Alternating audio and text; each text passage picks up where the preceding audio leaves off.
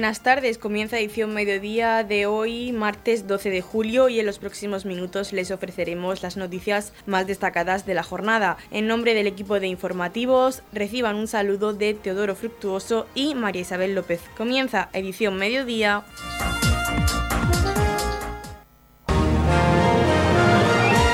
Edición mediodía, servicios informativos. El alcalde de Torre Pacheco, Antonio León Garre, ha copresidido la Junta Local de Seguridad junto al secretario general de la Delegación del Gobierno en Murcia, Francisco Javier Jiménez. En esta Junta Local de Seguridad se han expuesto los problemas de seguridad ciudadana que, según en palabras del alcalde, afectan y preocupan a los vecinos del municipio. También se han tratado temas referentes a la coordinación de la seguridad ciudadana para próximos eventos como el Festival Flamenco de Lo Ferro y próximas fiestas patronales. El alcalde de Torre Pacheco ha recordado la situación singular y Y ha aprovechado la visita del secretario general de la Delegación del Gobierno en Murcia para solicitar más recursos económicos, materiales y humanos para acometer las labores de seguridad y vigilancia de la amplia zona que tiene la compañía de Torre Pacheco. León también ha querido felicitar por el gran trabajo que hace la Guardia Civil en el campo de Cartagena y en el municipio de Torre Pacheco, haciendo referencia a los últimos operativos realizados por Guardia Civil y Policía Nacional en el municipio. Y por último, el alcalde de Torre Pacheco ha reivindicado la ubicación definitiva de de la Unidad de Extranjería de la Policía Nacional en Torre Pacheco. Celebramos en el Ayuntamiento de Torre Pacheco la Junta Local de Seguridad como, como corresponde con, con cierta frecuencia, donde se coordinan por las distintas fuerzas y cuerpos de seguridad del Estado, como la Policía Local de Torre Pacheco, la Policía Nacional, la Guardia Civil, también la Dirección General de Seguridad Ciudadana y como no, también la Delegación del Gobierno. Y esta mañana pues eh, eh, agradecemos la asistencia del Secretario General de la Delegación del Gobierno, don Francisco Jiménez, que ha venido pues a, a copresidir esta reunión, donde ponemos de manifiesto Manifiesto, pues ahora mismo pues, eh, los problemas que podemos tener de seguridad ciudadana, que son uno de los problemas que más eh, afectan pues, a, los, a los vecinos de Torre Pacheco. Ponemos de manifiesto pues, todas las actuaciones, toda la coordinación que se lleva a cabo entre las distintas fuerzas y, por supuesto, pues coordinar las actuaciones futuras que tenemos que ir haciendo pues, con vistas ya a las fechas en, la, en las que estamos. Eh, como siempre, de Torre Pacheco, pues siempre pues, recordar a la Delegación del Gobierno pues, la situación eh, singular de Torre Pacheco en pleno campo de Cartagena, con una situación situación eh, agrícola y con unas circunstancias que, que requieren pues, de un trabajo especial, ¿no? de, de, la, de la policía local, como así lo hace, también de la Guardia Civil. Pues siempre hemos dicho que, bueno, que, que, que harían falta más recursos, más recursos eh, económicos, más recursos materiales y sobre todo más recursos humanos pues, para acometer esta amplia zona que tiene la, la compañía de Torre Pacheco, eh, que, bueno, que consideramos que, que ahora mismo que hay pocos efectivos, pero aún así lo, los efectivos que hay pues desarrollan su labor pues de forma tan profesional y tan vocacional que no nos queda otra cosa que, que felicitaros, que felicitaros y que le deis traslado a la Guardia Civil por ese magnífico trabajo que hacen en el campo de Cartagena y en el municipio de Torre Pacheco, pero y también por esos últimos operativos pues que hacen que los vecinos pues podamos estar un poco un poco más tranquilos. También pues recordar, ¿no?, que también que, que Policía Nacional, esa unidad de esa unidad de extranjería pues también sería necesario que en, que en Torre Pacheco pues, tuviera esa, esa gestión, ese servicio público a la Policía Nacional pues, más cercano a los vecinos y que en la medida de las posibilidades pues, seguiremos pues, pues, reivindicando, ¿no?, que en cuanto se pueda, pues, se pueda, se pueda eh, de forma definitiva pueda estar la, la Policía Nacional ubicada, ubicada en Torre Pacheco. El secretario general de la Delegación del Gobierno en Murcia, Francisco Javier Jiménez, destacaba en su intervención la excelente coordinación que existe entre las fuerzas y cuerpos de seguridad del Estado y la Delegación del Gobierno y hacía referencia al alto porcentaje de población extranjera que convive en nuestro municipio, un ejemplo de convivencia entre culturas y ciudadanos. Francisco Javier Jiménez ha comentado que la incidencia delictiva del municipio de Torre Pacheco está por debajo de la media nacional, apuntando además que durante este año dos mil veintidós la incidencia delictiva ha bajado considerablemente respecto al año pasado. El secretario general de la Delegación del Gobierno en Murcia también se refería al número de efectivos con los que se cuenta en la actualidad en el municipio de Torre Pacheco, con un total de cincuenta y cinco efectivos que se verán incrementados con dos efectivos más para la campaña de verano. Y por último, Jiménez felicitaba a la Guardia Civil por las últimas intervenciones que se han saldado con la detención de varios individuos que habían cometido robos tanto en nuestra región León como en Alicante. Eh, gracias por invitarme a esta Junta Local de, de Seguridad en Torre Pacheco. Quiero disculpar la ausencia del delegado del Gobierno, que a última hora tenía mucho interés en asistir a, a esta reunión en, en Torre Pacheco, pero le ha sido absolutamente imposible y entonces ayer por la tarde ya me encomendó que viniera a esta Junta Local de Seguridad. Es una satisfacción y un honor estar aquí siempre en este municipio, que es eh, sinónimo de entendimiento entre culturas y de colaboración y de buenas relaciones entre la ciudadanía. Las, yo creo que las, las relaciones políticas eh, funcionan muy bien y hay una colaboración y eso se, y hay que agradecer al alcalde en este sentido y a las fuerzas políticas esa unión y esa coordinación que hay, que yo creo que, se, que tiene sus efectos también en la seguridad ciudadana. Eh, la colaboración que hay entre la Policía Local de Torre Pacheco, eh, Concejalía de Seguridad y la Concejalía de Emergencias, la relación que hay y la coordinación con la Guardia Civil es extraordinaria y...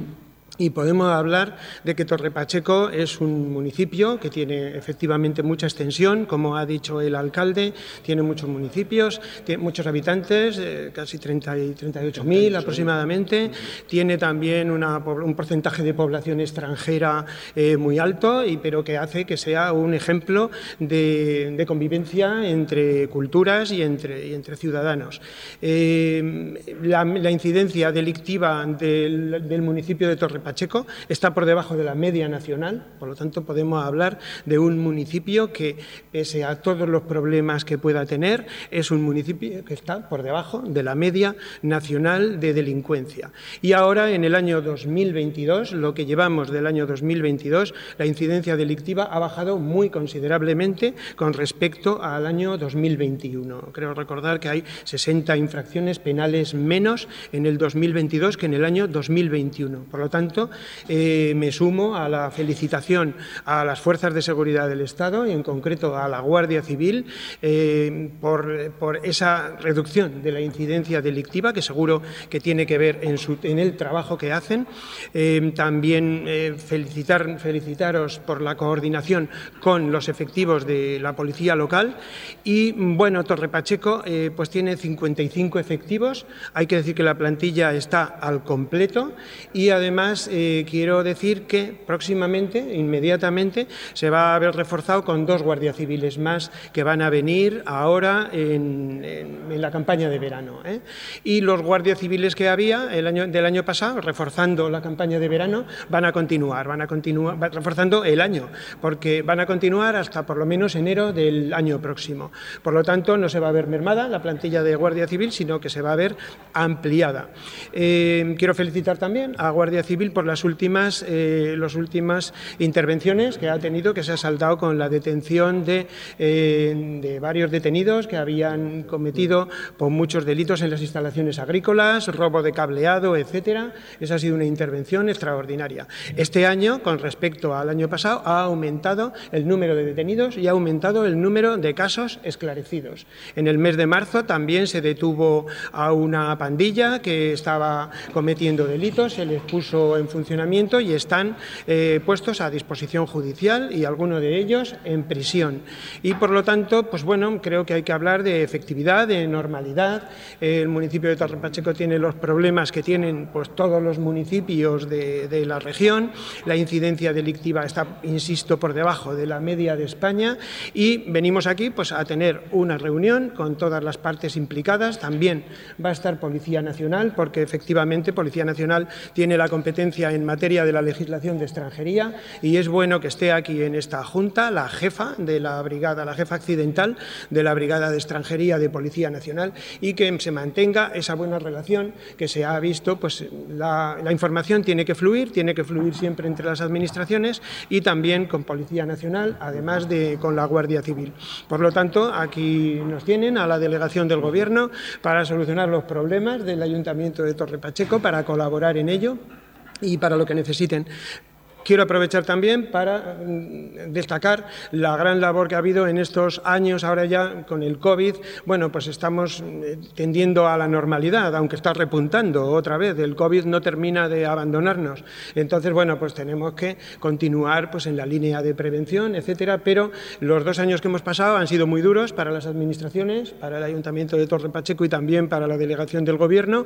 Y durante estos dos años hemos tenido unas magníficas relaciones diarias de coordinación. Teníamos la Junta de Seguridad Regional, teníais eh, ayuntamiento con policía local y guardia civil, teníais permanentemente todas las semanas juntas, juntas municipales de seguridad, que teníais que interpretar las instrucciones que os dábamos desde la región y que a veces era complicado porque cada día surgían normas distintas que había que interpretar, que los policías locales y los guardias civiles tenían que interpretar en la calle eh, de la mejor manera posible. Bueno, pues ya está. Insistir que casi todos los delitos se han reducido en lo que va del año dos mil veintidós con el año dos mil veintiuno, se han, se han reducido las, los robos en las viviendas, los robos en establecimientos comerciales, las sustracciones de vehículos. Vamos a ver si continuamos con esta tendencia y entonces mejoramos considerablemente el año dos mil veintiuno y tenemos unos parámetros de seguridad, bueno, aceptables dentro de, de lo que cabe. Muchas gracias. ¿Qué vais a tratar en esta Junta Local de Seguridad? ¿Cuál es? Bueno, pues creo que en, sí, en, en una de las cosas es eh, que las fiestas, ¿verdad? Programar el festival de la seguridad en el Festival de Lo Ferro, en las fiestas de San Cayetano, de las pedanías y del municipio, y después analizaremos pues la, el estado de la delincuencia en, la, en el municipio. Sí. Noticias, edición mediodía. Paco Aparicio, coordinador del Festival de Cante Flamenco de Lo Ferro, nos ha contado los siete semifinalistas elegidos en la prueba selectiva. El concurso de cante de la cuarenta y dos edición del Festival Internacional de Cante Flamenco de Lo Ferro ya conoce el nombre de los siete artistas que lucharán por alcanzar los prestigiosos premios Melón de Oro y Molino de Lo Ferro, que se otorgarán en la noche del sábado veintitrés de julio de dos mil veintidós. De los treinta participantes que actuaron durante las cinco pruebas selectivas celebradas en el patio del Mesón Melón de Oro el pasado mes de junio, el jurado ha elegido a siete cantaores que se han ganado un puesto en la semifinal del viernes veintidós de julio, de los que cinco de ellos llegarán a la final del concurso ferreño de cante que se celebrará el sábado veintitrés de julio. Así es, el festival empieza el día dieciséis, el viernes dieciséis, el sábado dieciséis y hasta el domingo veinticuatro, pues toda esa semana eh, está llena de, de galas que las pueden encontrar en... Cualquier persona que quiera buscar la programación entera lo puede buscar en la página web los ferro flamenco punto com, repito, los ferro flamenco punto com. Aprovecho también para decir que cualquier persona que necesite entradas para cualquier gala, pues lo pueden hacer a través de Entradas a tu alcance, que es una pasarela de correos, entradas a tu alcance punto com, donde ahí van a poder, eh, si entran en la página de nuestro festival, les redirecciona directamente a donde pueden encontrar las entradas. Comprarlas con anticipación es asegurarse que no se van a perder el espectáculo que ellos quieran, al que ellos quieran asistir, con sus artistas favoritos, por así decirlo. Y también es muy importante decir que para las personas mayores, para las personas que... que tienen alguna dificultad en las nuevas tecnologías, pues en la oficina de correos de Torre Pacheco o en cualquier oficina de correos de España, repito, en cualquier oficina de correos de España están a la venta las entradas físicas del Festival de Los Ferros de este año.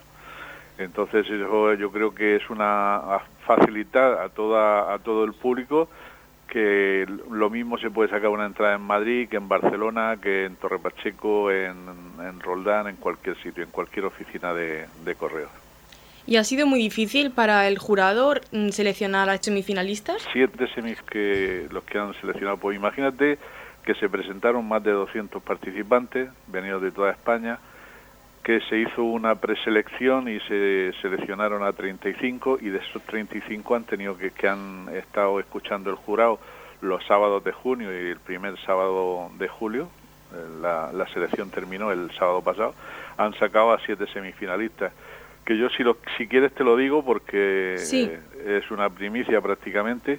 Mira, se seleccionó a Baldomero Cortés Heredia, que es un cantador de Almería, Antonio Aya Morales, de Córdoba, Francisco Javier Heredia Hernández, de Jaén, Gregorio Moya Lara, de Ciudad Real, Francisco Ocon Cuadrado, de Córdoba, José Antonio Romero Pérez de Cádiz y Juan Segura Ruiz de Alicante. O sea, imagínate, son, son provienen de, de distintas partes de España.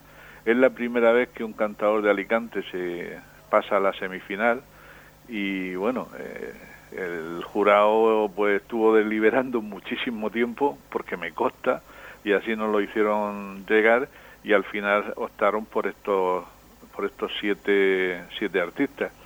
Eh, verás que entre ellos no hay ninguna mujer, pero parece ser que el nivel fue tan alto que ellos fueron los que con diferencia se destacaron mucho de, del resto. De todas maneras, en nuestra programación está llena de, de mujeres, y concretamente el, el martes, sin ir más lejos, el martes diecinueve, tenemos un cuarteto de mujeres que, que lo capitanea la guitarra Mercedes Luján, tenemos a Esperanza Fernández, contamos también con Sonia Miranda, con, con la compañía de Mamen Baños y sobre todo con la gran Remedios Amaya, que, que es una, una gran cantadora y que nos va a deleitar. O sea, la, la mujer está presente en todo el festival, lo único que pasa que, eh, que los, en los clasificados para la semifinal, pues yo creo que es el primer año que no hay ninguna mujer clasificada. Pero bueno, esto es las cosas de, de, del jurado, de que ellos tienen sus baremos, tienen su, su forma de puntuar, y ya te digo que con mucha diferencia salieron estos estos siete cantadores destacando de los, de los demás. Y se les ha quedado buen sabor de boca, porque significa que los demás semifinalistas también tuvieron, dieron la talla y lo Hombre, tuvieron difícil. Cuando pasan a, aquí a, a ser preseleccionados, de esos doscientos pasamos a treinta y cinco... ya hay una criba muy grande, ya hay un, una selección muy grande, y de esos treinta y cinco clasificarse eh, lo, los siete primeros, pues la verdad es que es muy difícil. Y estos estos siete participantes estarán en la final, que se va a celebrar el viernes veintidós de julio, y de ahí pasarán cinco finalistas a la final del sábado veintitrés. Y ahí tendremos pues el reciente ganador del premio Melón de Oro, del premio Molino de Lo Ferro y de los tres primeros premios que hay para eh, los distintos grupos de cante que están eh, establecidos en las bases de nuestro festival. Y ya contando las horas y esperando ya que llegue el momento, ¿no?, de iniciar ese la cuarenta y dos edición del Festival Flamenco de Lo Ferro. Pues sí, estamos dejando el patio, que ahí eh, le damos las gracias al Ayuntamiento de Torre Pacheco, porque está colaborando como todos los años, están volcadas varias, están implicadas varias concejalías. El, el señor alcalde pues les transmite a, a las distintas concejalías las necesidades del festival, y ellos pues en lo que pueden nos apoyan. Eh, un apoyo grandísimo, ¿no?, porque están adecentando el, el recinto. Ahora mismo eh, me he dado cuenta que están podando todos los árboles que hay adyacentes al recinto, y se van a quedar un entorno muy bonito, un entorno precioso. Y bueno, como todos los años, preparando para que el espectador que se desplace a Lo Ferro pues pase una gala muy, muy alegre. Este año ya no tenemos, gracias a Dios, las, con las restricciones que teníamos el año pasado. Este año ya se puede celebrar, por tanto, el festivo, o sea, el concurso de cante, que es nuestra esencia, y, y en el patio nuestro mediterráneo, con un aforo de mil doscientas personas al aire libre, con el suelo de, de albero que, que cuando se moja y lo compactamos cada noche, pues se echa ese olor a ozono, el olor de, lo, de los jazmines que hay en los árboles del, que hay junto al recinto del festival, pues hace que sea un embrujo estar ahí escuchando flamenco, y es y facilita que el duende, que es esa conexión, interconexión entre el artista y el espectador, pues se produzca. Y bueno, solo nos queda invitar a la gente a que compre esas entradas y vaya a vivir Lo Ferro flamenco. Sí, eso es lo que nosotros hacemos todos, porque mira, se da una circunstancia, y es que nosotros tenemos público de, bueno, internacional, por supuesto, porque aquí ya estamos en una zona muy turística y, y tenemos público internacional. Tenemos muchísimo público de Madrid, muchísimo público de la región valenciana, y, y a mí lo que me gustaría es ver más caras de Torre Pacheco, más, más caras conocidas, porque tenemos aquí al segundo festival de concurso más importante del mundo, detrás del Festival del Cante de las Minas, y lo tenemos aquí en Torre Pacheco, lo tenemos en Lo Ferro. que las entradas eh, tienen unos precios muy económicos. La verdad es que tienen unos precios fenomenales para venir a, a verlo. Hay una noche, que es la, el domingo, que se hace el homenaje a los grupos de Coro-Fianzas Virgen del Rosario, que cumple cincuenta años, el cincuenta aniversario, y esa noche es benéfica. Viene la Escuela de Danza y Flamenco del C A E, con todos los niños pequeños que están aprendiendo flamenco, y la actuación de la, de la Asociación de, de Danza de Juan Ogaya. Esa noche va a ser una noche mágica, donde se va a poner en valor a los coros y danzas ese trabajo de, de cincuenta años, y sobre todo va, también vamos a ver a los niños del C A E, y toda la recaudación íntegra va a Prometeo, a esa asociación, a esa gran asociación que nosotros tenemos en Torre Pacheco, gracias a la cual muchísimos discapacitados físicos y psíquicos pues desarrollan su vida, se les hace la vida mucho más fácil y sobre todo mucho más normal. Animaros, animarle al, a los oyentes de Radio Torre Pacheco a que entren en la página los ferro flamenco punto com, que en el ayuntamiento, en, en turismo, tienen flyers, tienen anuncios, tienen panfletos con nuestra programación, y animarles a que, a que vengan, a que se pasen por aquí, a que conozcan Los Ferros, porque estoy seguro que si vienen una, alguna noche, porque les guste a alguno de los artistas invitados que traemos, seguro que repiten. El que viene, repite. El que viene se enamora del festival. Sí, así es. Estamos repasando para usted la actualidad de nuestro municipio en Edición Mediodía. La Concejalía de Turismo del Ayuntamiento de Torre Pacheco ofrece una programación denominada Atardeceres con Encanto en Torre Pacheco, con atractivas actividades para disfrutar este verano. Los eventos tendrán lugar al caer la tarde y se repartirán en los dos recursos turísticos más emblemáticos de nuestro municipio, como son el Cabezo Gordo y su Cueva del Agua, o el paraje del Pasico, teniendo como protagonistas al Molino y la Ermita.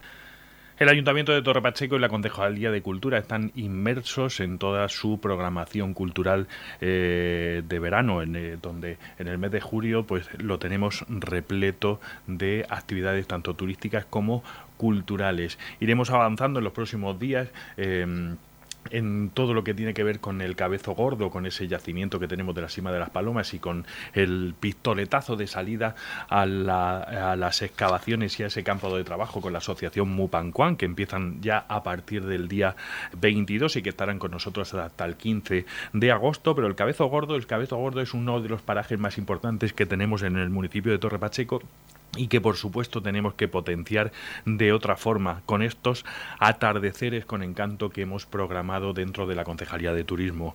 Empezamos dentro de esos atardeceres con, los, con, con un concierto el próximo jueves, día catorce de julio, eh, el concierto ya tradicional de los Solinos del Viento, que hace eh, la Unión Musical de Torre Pacheco, y que eh, este año se suma con una actividad de turismo, con una visita teatralizada este jueves día eh, catorce en el paraje del Pasico, con el molino de, de viento de, de, del Pasico. Eh, es una visita teatralizada para la que hay que hacer reserva, un poquito por controlar el aforo, en la página de murcia turística punto es, y dará paso, por supuesto, desde ahí al concierto que nos hace la Unión Musical de Torre Pacheco, con una entrada libre y completamente eh, gratuita. Un espectáculo, un concierto que nadie, nadie se puede perder, y que ya es un referente a nivel eh, regional. Las actividades comenzarán este jueves catorce de julio con el concierto Los Sonidos del Viento, más una visita teatralizada. En el agradable paraje del Pasico comenzará una visita teatralizada a las ocho de la tarde para conocer la ermita y el molino de viento de mano de un molinero. A las diez de la noche continuará la velada con un concierto al aire libre en este mismo entorno, titulado Bajo un cielo de estrellas. Precisamente del repertorio de este concierto hablamos con el director de la Unión Musical de Torre Pacheco, Antonio García. Hola a todos, soy Antonio. Antonio García, director de la Unión Musical de Torre Pacheco, y me gustaría invitarles a todos a nuestro próximo concierto, invitarles e informarles. El concierto será el próximo jueves catorce de julio a las veintidós horas en el paraje del Pasico, eh, junto al molino.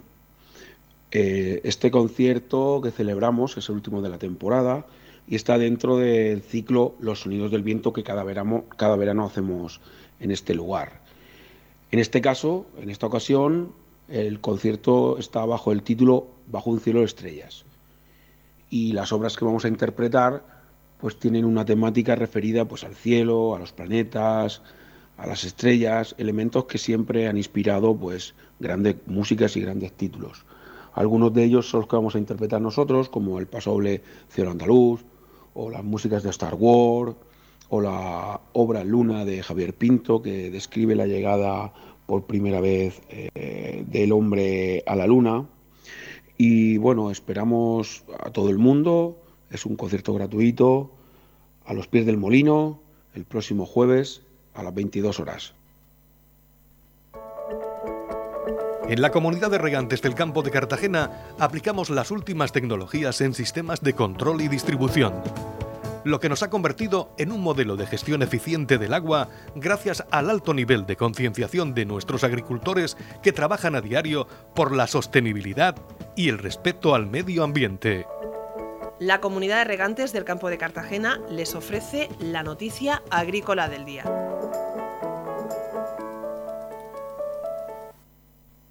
El Gobierno regional planteó en el seno del Consejo Consultivo de Política Agraria para Asuntos Comunitarios, celebrado en Madrid y presidido por el ministro Luis Planas, que de los documentos presentados por el Gobierno de la Nación y analizados por la comunidad autónoma y por el sector, se deduce que este sigue sin ser el plan estratégico de la futura política agraria común que necesitan los agricultores y ganaderos de la región de Murcia, ya que el documento negociado por el Gobierno de España supondrá la pérdida de hasta setenta y cinco millones de euros en ayudas a agricultores y ganaderos de la región para el próximo periodo operativo. El consejero de Agricultura, Ganadería, Pesca, Medio Ambiente y Emergencias, Antonio Luengo, que remitió la pasada semana un documento consensuado al ministro conteniendo los asuntos que son motivo de preocupación e inquietud por parte del Gobierno y las organizaciones agrarias COAG, ASAJA, UPA y FECOAN, subrayó que una vez más, utilizando criterios subjetivos por parte del Ministerio, los agricultores son tratados de forma injusta frente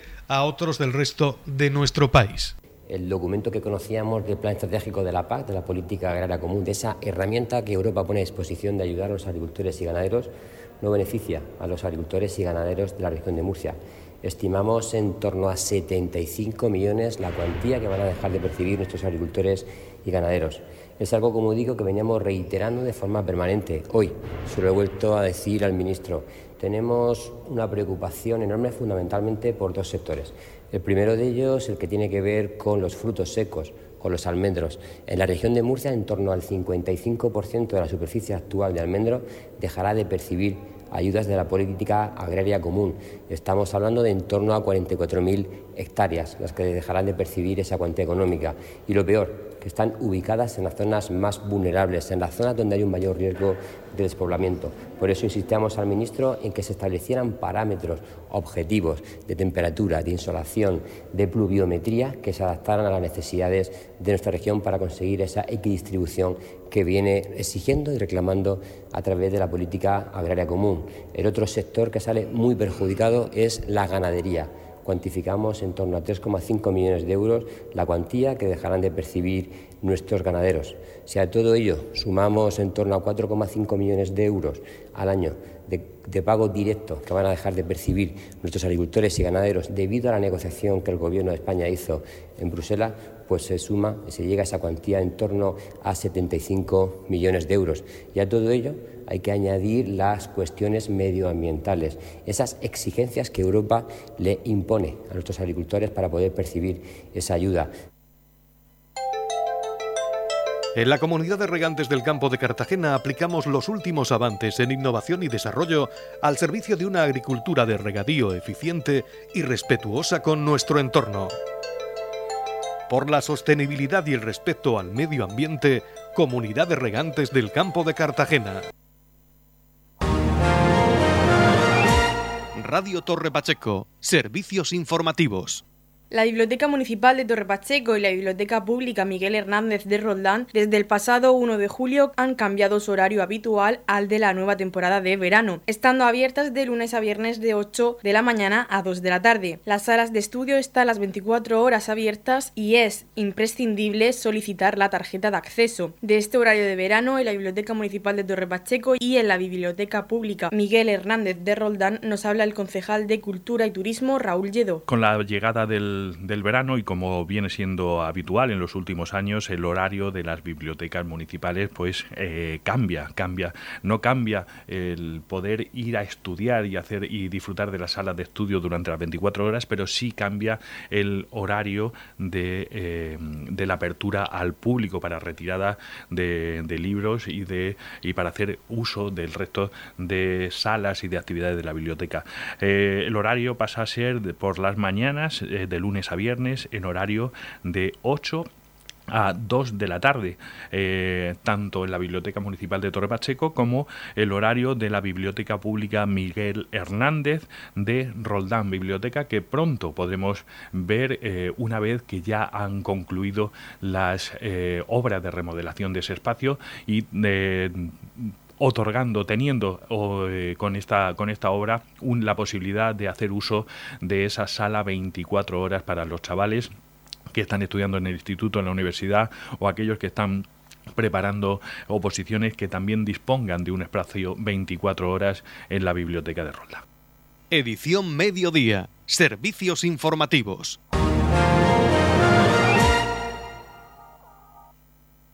Dani Puche continuará en el S T V Roldán un año más. El yeclano seguirá ligado al conjunto pachequero un año más, encargado del cuidado de la plantilla. Será su cuarta temporada en la que afrontará llevando la preparación física y entrenamiento de las porteras para el conjunto dirigido por Joaquín Peñarán. Escuchamos a Dani Puche.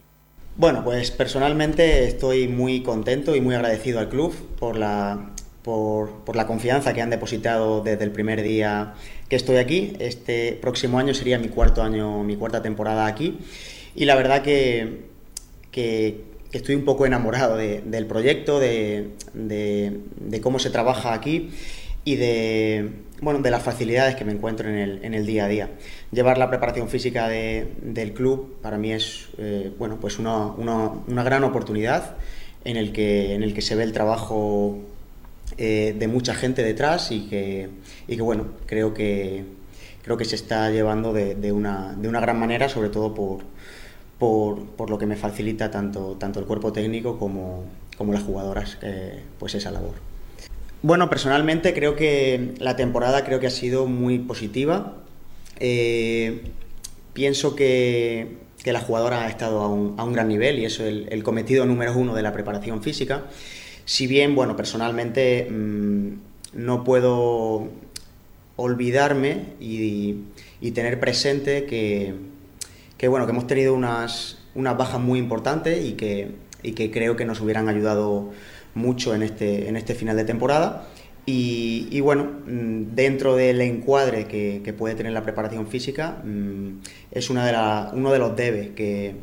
que yo personalmente me, me pongo. A nivel colectivo no le puedo pedir mucho más a las, a las jugadoras, creo que han estado, como digo, en un, en un nivel muy alto eh, durante toda la temporada. Quizá los resultados solo se han ido viendo o se han visto mucho más, eh, eh, especialmente en, este, en esta segunda vuelta, pero bueno, en general, en general creo que hemos estado bien, creo que el, el componente físico ha sido de las, de las cosas más importantes que... Que, que hemos tenido y, y bueno, en ese sentido creo que en general la gente ha puesto mucho de su parte para que, para que llegasen a, a ese buen puerto. Pues para mí eh, a nivel de, a nivel de portería, bueno, decimos portería pero en realidad es eh, la importancia de, del conjunto a nivel defensivo. Creo que la portería en, en particular eh, ha estado a un gran nivel durante, durante toda la temporada. Eh, creo que ha sido uno de nuestros puntos fuertes, en el que, bueno, mmm, tanto, tanto Cristina, que ha jugado eh, la mayoría de los partidos, como, como Almudena, incluso la participación de Ana, eh, ya no solo en partidos, sino a nivel de entrenamiento, creo que ha sido de un nivel, de un nivel bastante alto. y como, de, como digo, creo que es uno de los, de los detonantes de que este equipo haya sido, haya sido estable, se haya encontrado eh, siempre colindando con, con los equipos eh, de arriba, y de hecho hemos acabado la temporada con, con un, un coeficiente bastante, bastante importante eh, y pudiendo, pudiendo equipararlo a los, a los equipos que han luchado por, por la liga.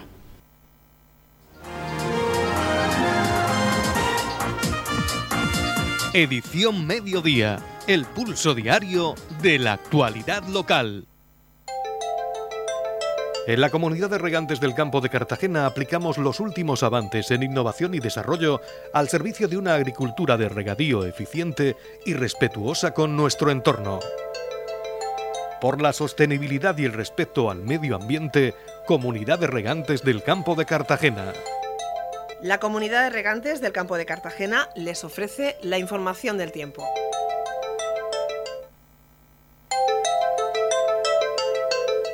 A continuación conocemos la información meteorológica para hoy martes doce de julio en la región de Murcia. Sol y calor, cielos despejados en todo el territorio, las temperaturas se mantendrán con pocos cambios y con valores sobre los treinta y cinco grados. El viento soplará de componente este, flojo en el interior. La capital Murcia alcanzará una máxima de treinta y cinco grados y una mínima de veintidós. El campo de Cartagena alcanzará una máxima de treinta y tres grados y una mínima de veinticuatro. Y en el Mar Menor tendrá Tendremos una máxima de treinta y tres grados y una mínima de veintidós grados.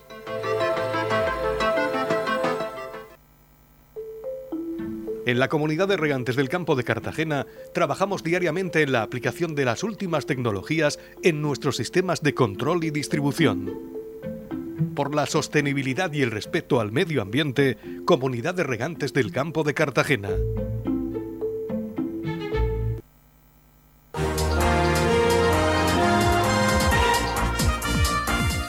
Hasta aquí lo más destacado de la información local. Volvemos con más noticias a partir de las ocho y media con edición de tarde. Y recuerden que edición mediodía lo pueden volver a escuchar en los podcasts de esta emisora, que los pueden encontrar en el Facebook de Radio Torre Pacheco y también a través de nuestra web radio torre pacheco punto es, donde encontrarán información actualizada. Les deseamos que pasen muy buena tarde.